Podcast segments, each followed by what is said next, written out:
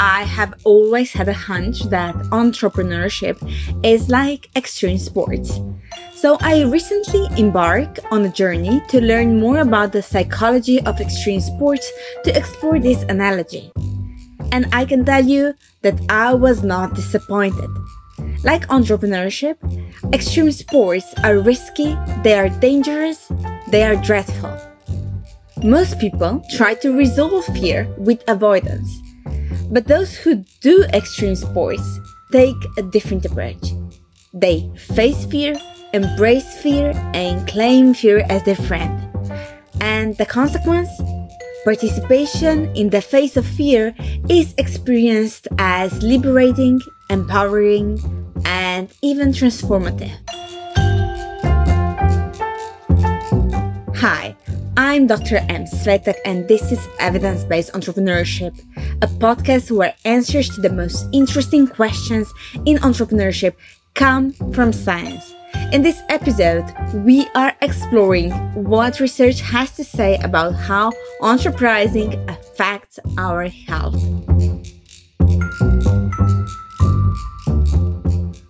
Although there are probably many commonalities between extreme sports and entrepreneurship, there is also one important difference. Amateurs engage in such activities only occasionally, and professionals, they are very well aware of the importance of post-sport recovery. I don't think this is the case for entrepreneurs.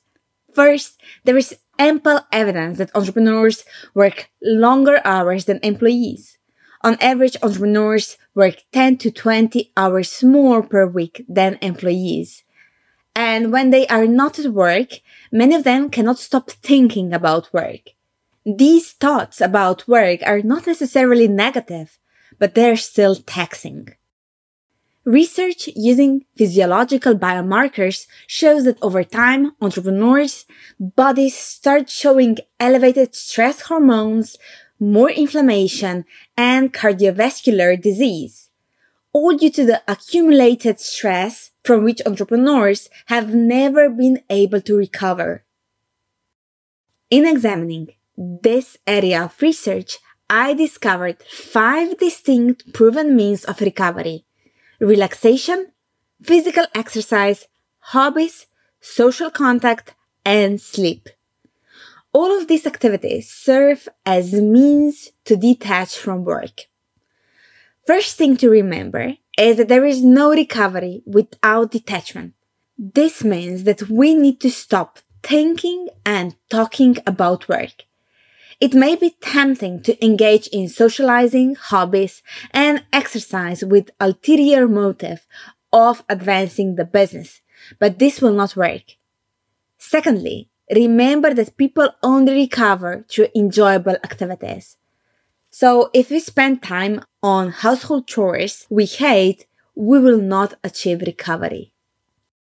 The third point to consider is that we can also achieve recovery through activities that require effort, such as exercising and learning an instrument. Research even suggests that such activities are more conducive to recovery than watching T V, flipping through magazines, or relaxing on the couch. However, the recovery paradox may throw a wrench in our plans.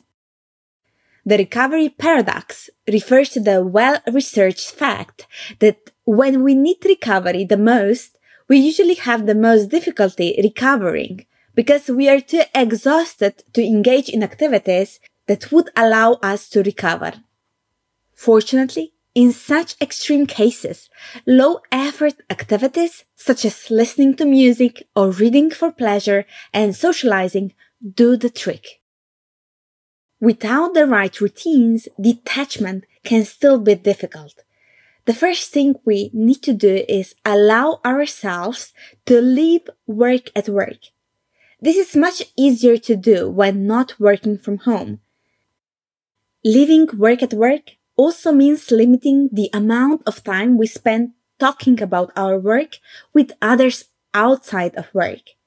There's not much that supports detachment better than a well-established, consistent work, eating, and exercise schedule that serves to manage our circadian rhythm and helps us sleep. Beyond good daily routines, lighting is key to healthy circadian rhythm and thus preventing inflammation and cardiovascular disease. Basically, using lighting that mimics the natural day and night has been shown to improve recovery through improving sleep quality.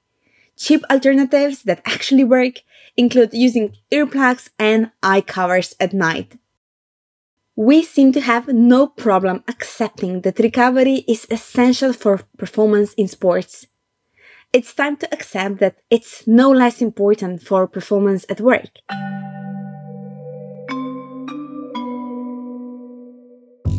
This was Evidence-Based Entrepreneurship. If you enjoyed this episode, do not forget to check out other evidence-based episodes on this channel and stay curious.